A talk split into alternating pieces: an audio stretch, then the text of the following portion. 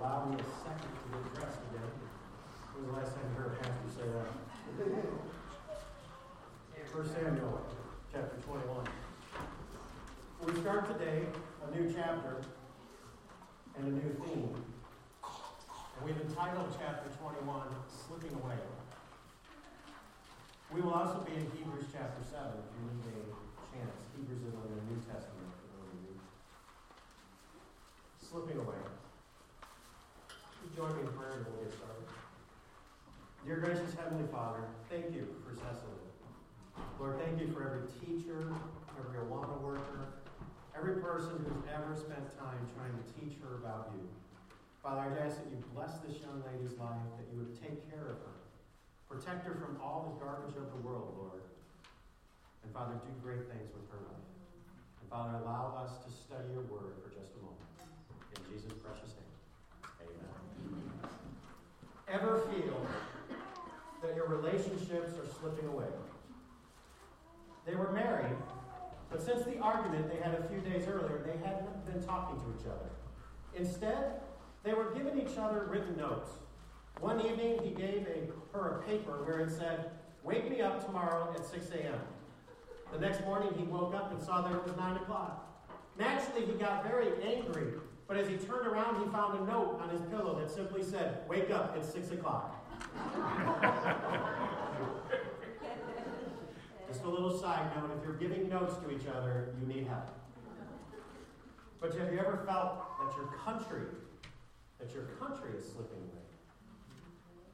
Have you ever felt that you were slowly slipping away from Jesus?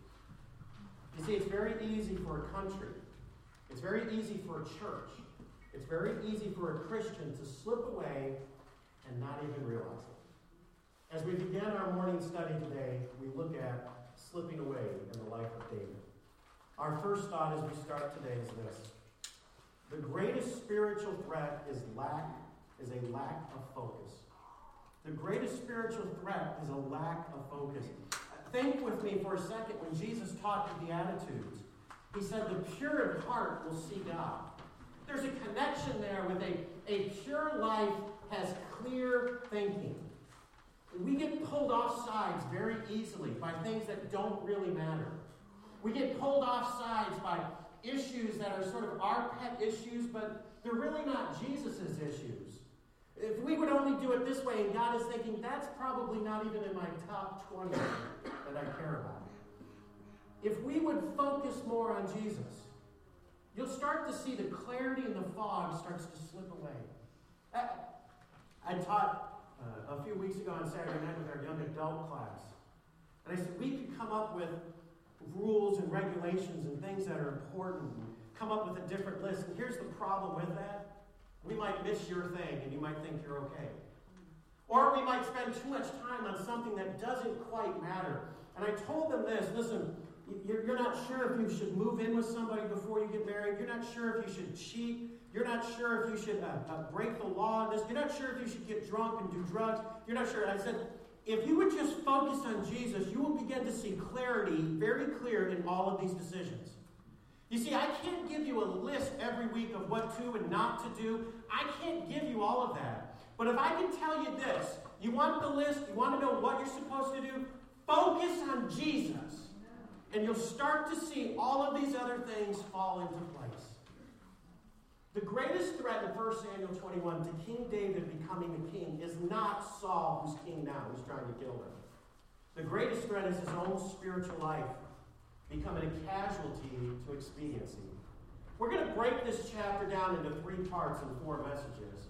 We're going to break it down into three parts. We're going to be looking at slipping away in the right place. And we're going to see, we're going to do this twice. This part, this is going to be a two-part message. We'll finish that next week. And then we'll be looking at slipping away in the wrong place. And then lastly, we'll be looking at slipping away in fear. As David's life is an example, we're going to look at just one verse now you're wondering why it's taken us so long to go through this book.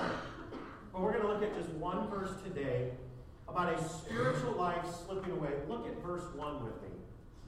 Then came David to Nob, to the Ahimelech, the priest. And Ahimelech was afraid to meet him with David. Remember, David's running from Saul, he's trying to kill him, Ahimelech is thinking, if I help him, Saul will kill me. And said unto them, Why art thou alone, and no man with thee? Now, a couple things. Where is Nob? Well, Nob is a city about a mile northeast of Jerusalem. The city Nob literally means the city of priests. We've seen this in our study before. The city of Nob is a gathering place where priests and young prophets would go. It is a spiritual training place. But who is Ahimelech? Well, he is the great, great grandson of Eli, the high priest, all the way back in chapter 1. How many of you were here when we did 1 Samuel 1? Raise your hand. The numbers get smaller, don't they? Mm-hmm. All the way back in 1 Samuel chapter 1, we found out something important about Eli. If you like to put notes in your Bible, put down 1 Samuel chapter 2, verse 30 and 36. Because in 1 Samuel 2, verse 30 and 36, it said that Eli's descendants were disqualified from being a priest. But yet, here the high priest, the priest that David goes to, is Eli's great grandson, and yet he is disqualified from the job he has. The very first warning sign of a spiritual life slipping away is this number one it has leadership that is decaying. It has leadership that is decaying. Not only did they have a king, King Saul, who was clearly rejected by God, but here they have a priest who has been disqualified by God. A king rejected by God and a priest disqualified by God. How can a nation, a church, a family thrive spiritually when they have leadership that is decaying from within? Say amen. amen. David is in despair, and he goes where every believer should go. You know where he goes? He goes to the man of God. I like to tell you this. Listen, just so we're all on the same page. I do not work nine to five. In fact, I have never worked as your pastor. You did not hire me. You do not pay me that way. You called me to shepherd this flock and to lead this flock. Amen? I did a wedding on Friday. I did a funeral on Monday and I did a wedding on Friday. And uh, they didn't pay me for the wedding. Sandra said, You should have said something. I said, No. I tell every wedding and every funeral, I, I don't care. You don't have to pay me as long as I get to talk about Jesus. You don't let me talk about Jesus, it's five grand a word. and Sandra said, Well, why didn't you tell them? And I said, You know what?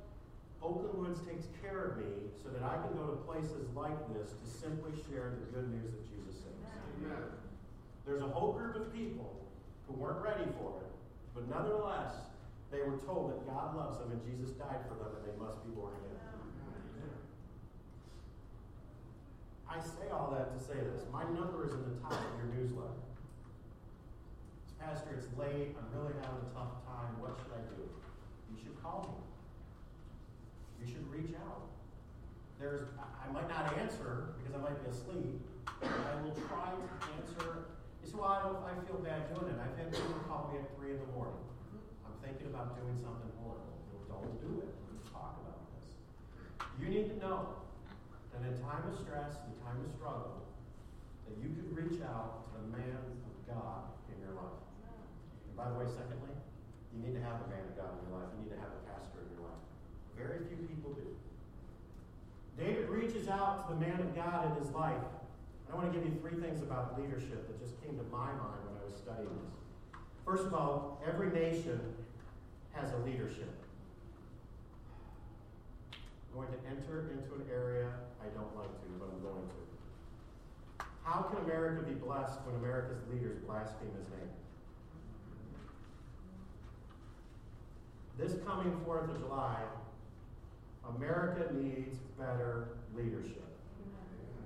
From the mayor to the president. Let me just say this. In 1998, I preached a message and I said, I'm glad the economy is doing well, but the President of the United States needs to do better morally. And in 2018, I will say the same thing. I'm glad the economy is doing well, But the President of the United States needs to do better morally and set a better example for our children. You know, when it was Clinton, I got better amens.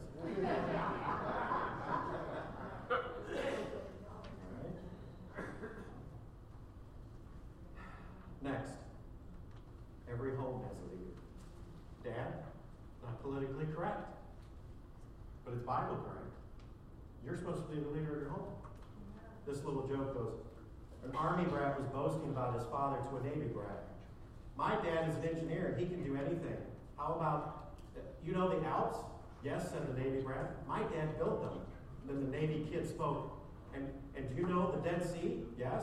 Well, it's my dad who killed it.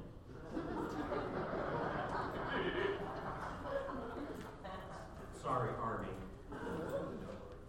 Every dad, dad, listen to me. Every boy and every little girl needs to be proud of their father.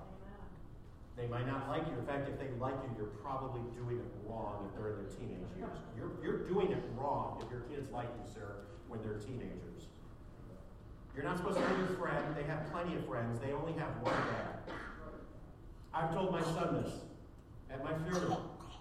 I expect him to get up and talk. And he's like, oh, that's important. I said, I don't care. But at my funeral, you need to say, my dad loved Jesus, my dad loved my mom, and my dad loved the Pittsburgh Steelers. Just not always in that order, but he loved all three of them. And you probably should add that my dad loved his mom. Listen, sir, I didn't ask for your kids to like you. I didn't ask for them to think of everything that you think is right. But they need to respect you and they need to look up and say, I'm proud of my dad, the way he conducts himself morally, the way he talks, the way he leads our family. My dad is the spiritual leader of this home. You want to change America? If I could get every dad to do that, what a difference this country. Your taxes would go down. Number three, every church has a lead. And that lead is the pastor. As the lead person in this church, I hope I lead by example. I want us to have more than a beautiful building. And we have a beautiful building, amen? amen. The people that helped design it, if you're in here and you helped design and create this building, you did a great job from the carpet to the color of the walls to the trim on the walls. You did a great job. We have a beautiful building, but I don't want us to have a beautiful building. I want us to love to minister to people. I want us to be blown away and just praise God every time we see somebody getting baptized, every time we see somebody getting saved, every time we see somebody getting off drugs, every time we make an impact in this community for the gospel of Jesus Christ.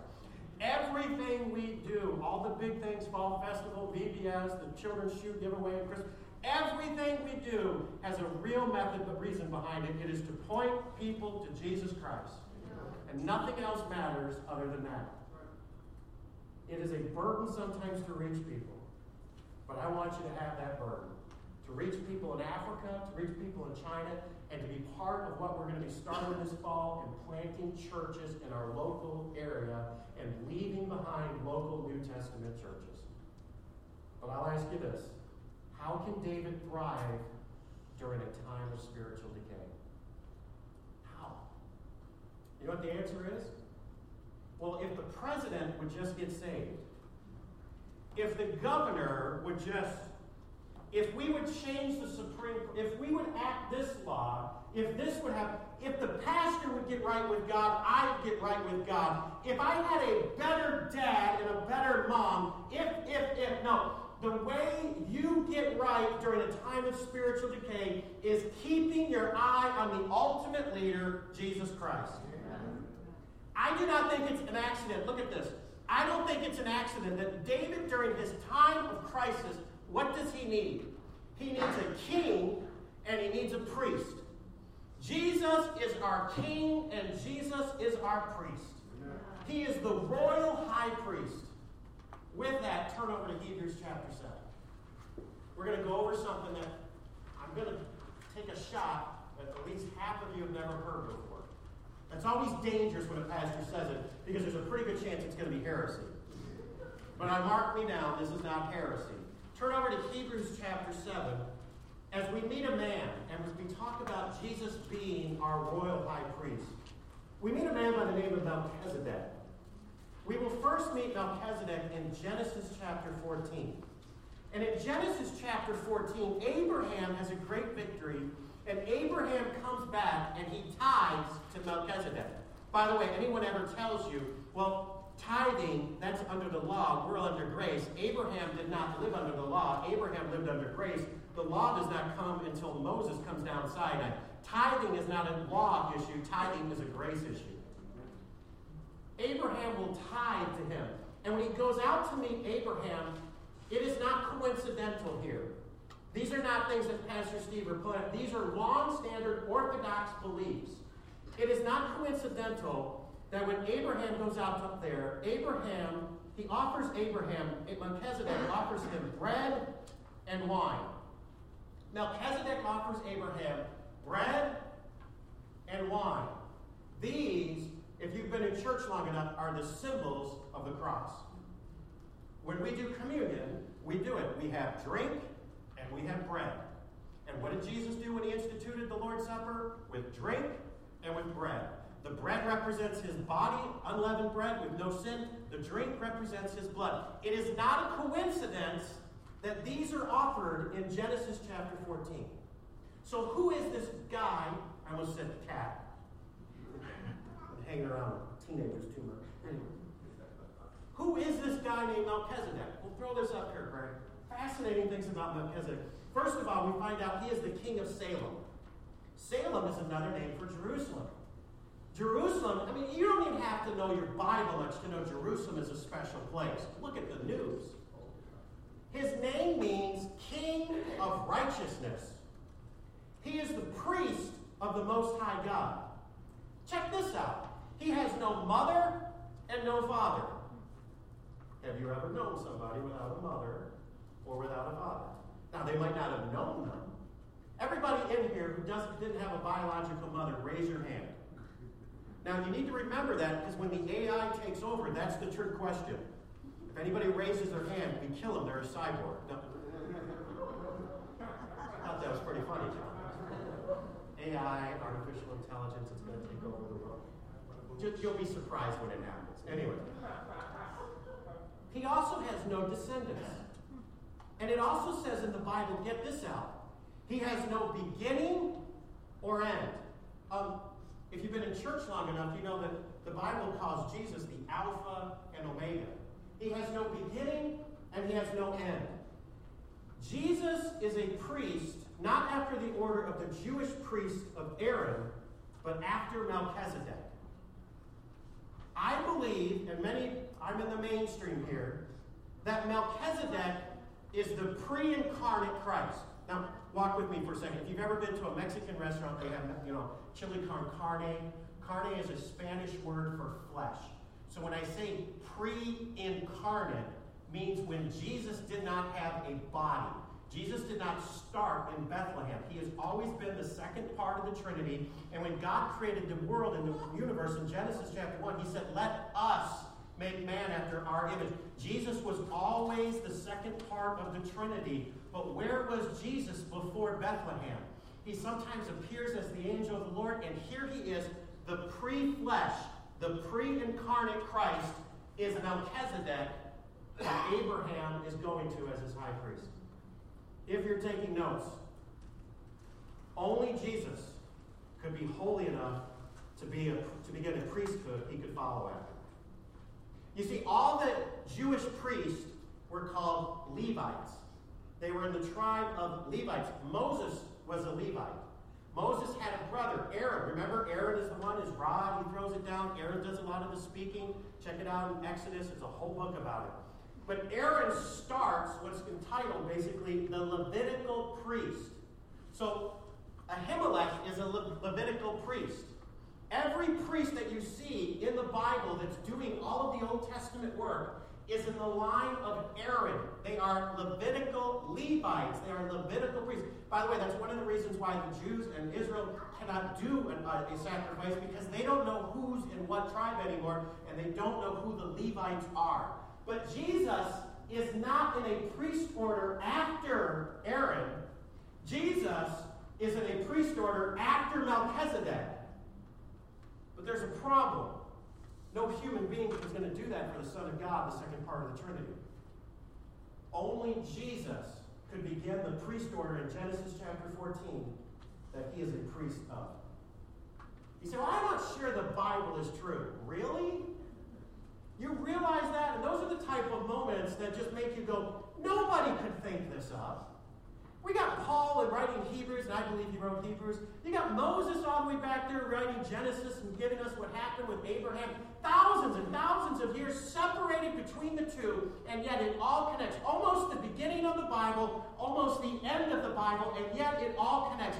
The Melchizedek is the priest that Jesus is after, and only Jesus is holy enough to start that priesthood. So in Hebrews chapter 7, verse 21 just take a little moment. Let's let the Word of God wash over us as we look at this man by the name of Melchizedek. For those priests were made without an oath. But this with an oath by him that said unto him, The Lord swear and not repent. Thou art a priest forever after the order of Melchizedek. By so much was Jesus made a surety of a better testament. And they truly were made priests because they were not suffered to continue by reason of death. But this man, because he continued ever, hath an unchangeable priesthood. Wherefore, he is able also to save them to the uttermost that came unto God by him, seeing he liveth to make intercessions for those. In the Old Testament, that physical priest would go in and make a sacrifice, and he became the interconnector between us and God. Today, the interconnector between us and God is still a priest, but for if you know Christ as your personal Savior, that priest is Jesus. Wherefore he is able to save them to the uttermost that unto God by him, seeing he ever lived to make intercession for them. For such a high priest became us, who is holy, harmless, undefiled, separated from sinners, and made higher than the heavens, who needeth not daily, as those high priests, to offer up sacrifice, first for his own sin, and then for the people's. For this he did once, and when he offered up himself. The Old Testament priest would go in and offer a daily sacrifice for the sins of the people, and the people would see the smoke and they would put their faith in what God was going to do as a symbol of the Messiah to come. And before the Old Testament priest would offer a sacrifice, he'd have to offer a sacrifice first for himself because he was also a sinner. Just like our sweet little girl getting baptized, she could not save himself herself. The priest could not save himself. He would offer a sacrifice, then he would offer a sacrifice for the nation. But not Jesus. Because Jesus was sinless after the order of Melchizedek, which was him. He offered the sacrifice once and for all. It was on the cross of Jesus Christ. In fact, no longer do we need a flawed man. We have a royal high priest, and his name is Jesus. In fact, 1 Peter 2 9, if you like to put notes in your Bible, says this Of us, if you're a believer, but ye are a chosen generation, a royal priesthood. If you are here today and you know Christ as your personal Savior, you are a priest. Now, don't go out and buy a collar. You are a priest. You are not a priest like the Levitical priest after the order of Aaron. You are not a priest after the order of a spirit of some denomination or man-made group or even a church. You are a priest after the same order of Melchizedek. You are a priest after the order of Jesus Christ. Say, Pastor Steve, who's the spiritual leader of your home? I am. I am the spiritual priest of my home. Say, do you offer sacrifices? Well, I'll tell you what, there's been times I've thought about my teenage son as one. I kind of get sometimes Abraham and Isaac going up that hill, and I'm thinking, yeah, I don't know if I pull back. But, anyways.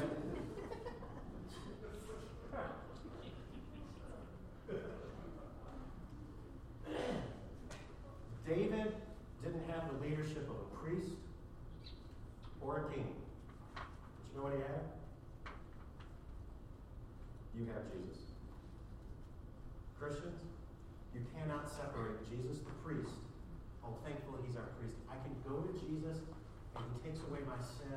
He lets me talk right to the God of creation when I, when I have cancer or when things aren't going well, when I'm frustrated, when I want to cry, when I'm depressed, when I'm happy. My priest allows me to go right into the throne room of God. But you cannot separate Jesus the priest and Jesus the king. He is a king priest, a royal priest. See, when you start to pull that authority out of Jesus, Well, there's two things that happen. When we remove the authority of Jesus, there's two things that happen. We begin to accept evil, and we die. Walk with me. You see this in the country. We deny Jesus, and we've just started to accept evil. We just start to accept murder. We just start to accept things. And, there's going to come a time, if we don't pull back, where we're going to start murdering our old people and we're going to start murdering mentally and physically disabled people because it's too expensive. Why? Because we pull, you say that would never happen. It's what they're doing in Europe. When you remove Jesus from a country, you start to accept evil and we die. We have lost life, we have lost our security, we have lost our peace. I don't have to show you video from 9 11. You have seen the news. You have seen the Detroit news. You know what's going on. We have lost peace in this country. For some of you, there's people right now, you have a gun on you. You take a gun almost everywhere you go. And you know what? If you're a lady, I don't, I don't blame you for one minute. Because as a nation, we have walked far from God. And it is dangerous to be a woman. You see this in a church. A church denies Jesus. They deny purity. They deny personal holiness. They never call anyone to repentance, and evil sets in. They pick at each other. They put down sinners for being sinners. They lose focus, and they pile on things that don't matter. And eventually, that church loses its life and becomes a dead church full of dead believers with nothing but legalism inside of them. And you can see it in a believer. You eliminate Jesus' authority in your life, and you will start to accept sinful things. Listen, I've never known anyone who was into their word and praying and then got up and made the announcement, I'm becoming an atheist. You know what happens? You're following Jesus, but then you slowly start to pull back his authority. And you start to do things that you're not supposed to do. Nobody ever logically walks away from Jesus. They walk away from Jesus because of their lifestyle and their actions. And then your heart becomes hardened, and you slowly slip away from Jesus, and you end up doing things you never thought you would do. And then you begin to die spiritually. You see a lot of them. You know the lesson? Keep your eye on Jesus, and you'll end up where you're supposed to be. Men will let you down. The news will get you depressed. But if you keep your eye on our royal high priest, he will keep you from slipping away. I want to close with two things. When Jesus is king and priest, there's two things that happens. Number one, he has authority in my life. He has authority in my life. I had this happen one time. I was coaching uh, uh, junior high baseball for our Christian school. We had a, uh, we shared a field. We used a, we didn't have our own field, so we used a community field. And our rivals were the homeschool, Richardson Homeschool. They were our rivals. And we knew some of them, and they knew some of us, and we always, always, always a close game. We got to the field, and there they were on our field. They were playing, starting to play another team, and I went up to the umpire and said, listen, we have this field. And the umpire said to me, I'm the umpire. This game is about to start.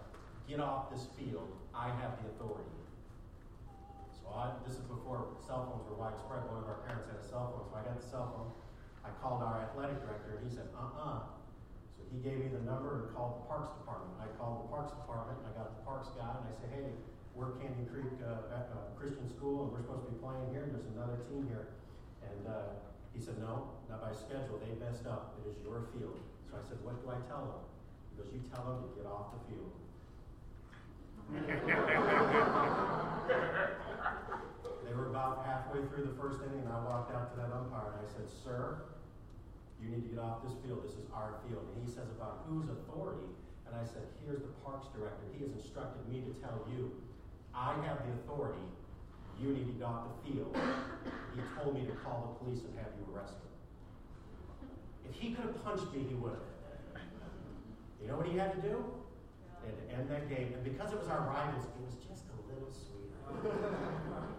Next time we played them, boy, they, wanted to fight. We beat them eight to nine. But anyways, they wanted to. It was a great thing. You know what? Does Jesus have authority in your life to simply tell you what to do and not to do?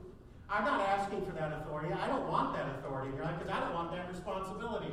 But does Jesus have the simple authority to tell you, you don't drink that, you don't go there. You don't do that. You don't talk to somebody that way. You don't treat a child that way. You don't walk away from that marriage. You don't act this way. You love people like this.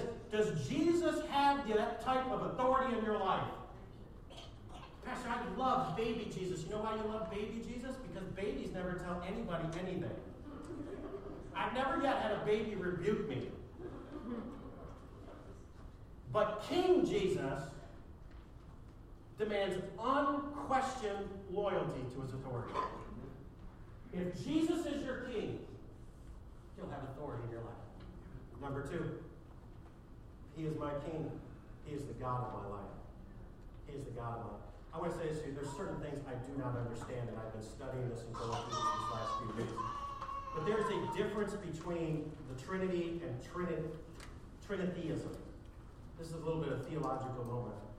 Trinitheism is simply this.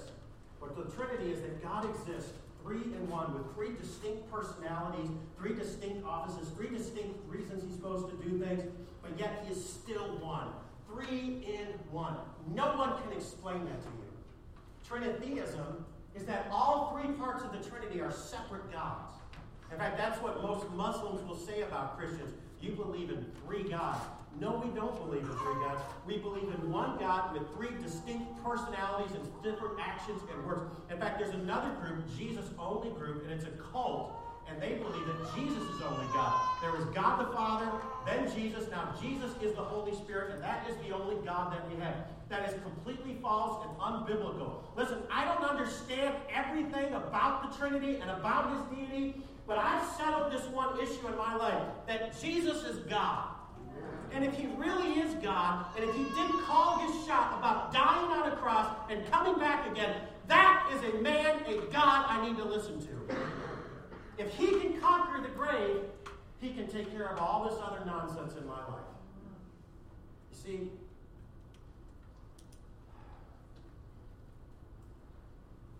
if he is really our God, we will bend over to serve him. We will leap at opportunities we will surrender to the mission field. We will take our summer. Take our summer, our precious, this is my vacation. And we will take it and go on a mission trip. But, Pastor, this is when we go to Disneyland. You need Jesus more than you need Mickey. Not saying not to go to Mickey. Never been to Disneyland. This is what it's like going to the Department of Motor Vehicle and standing in line. if you go between April and October, it's like going to the DMV on the sun and standing in line. So you're not missing anything. If Jesus is your God, you will bend over backwards to serve him. I want to close with one of my favorite stories. Story goes of an incredibly wealthy man and had a son. His wife died in childbirth. But the young the man cherished the son. He was the epic of his life, the center of everything, and he just loved his son. And his son went to college, but the Vietnam War came about. And his son said, I can't stand back and not serve my country. So his son, after graduating from college, enlisted in the Marines. And this wealthy man's son went to the Marines, and he went and he died in Vietnam. It crushed the spirit of the old man, this wealthy man, and till finally, till finally he died. Well, the wealthy man had the huge estate. And in this estate, he had one of the best art collections in the state. Incredibly rare things from Rembrandt to Van Gogh, wealthy paintings. And the time came because he had no heirs, his son had no children. They were going to auction off everything he had. So wealthy people and investors and art lovers came, and they came and they were there for the arts auction. The auctioneer got up and said, We're going to begin the auction with this painting. And he produced a painting that the old man, the old wealthy man, had painted of his son. And the man loved art, but he couldn't paint at all. And the artist, the painting looked very poorly. It was a simple painting of his son in his Marine uniform. And he painted that picture out of love. And the auctioneer got up and said, Who will, who will give me $100 for this? Who will give me $50 for this painting? Who will give me? And the crowds, they endured it for a moment, but they began to turn on the auctioneer. People started shouting, Get this out of here. We came for the masterpieces. We came to buy the expensive pieces. We don't want this picture of the son. It's garbage. It looks like an amateur did it. We don't want this. And the auctioneer ignored it. He kept saying, Who will give me $100? Who will give me $50? And he kept going and kept going through it. Till finally, the butler, who had been servant to the wealthy man for decades, and he knew the little boy, the son, when he was a little boy, and he loved him. so finally, the butler raised his hand and said, give you $20 for it. The auctioneer said, Sold. And then he said, This auction is closed. And began to walk off. The people shout, Whoa, whoa, wait a second. Get that. We have not paid or bought any of the masterpieces. We came and you all you did is sell that amateurish drawing, that pathetic painting. All you did. Why are you doing this? Get back up there and start the auction again. The auctioneer got up and says, You don't understand. There were specific instructions in the will that whoever bought the painting of the son got it all.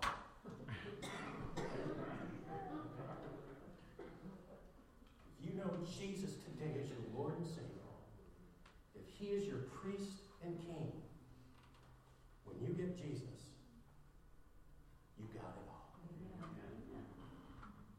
Are you slipping away? It's so easy to see it in a nation, in another person, than in ourselves. Have you put Jesus in control of your life? Or is there a part of your heart, or is there an action, is there something you hold back and you reserve for yourself? It's time today. If you're saved, he's your priest. But it's time today to put Jesus back on the throne where he belongs. Would you bow your head and close your eyes? The musicians are going to come forward. We're going to sing a song.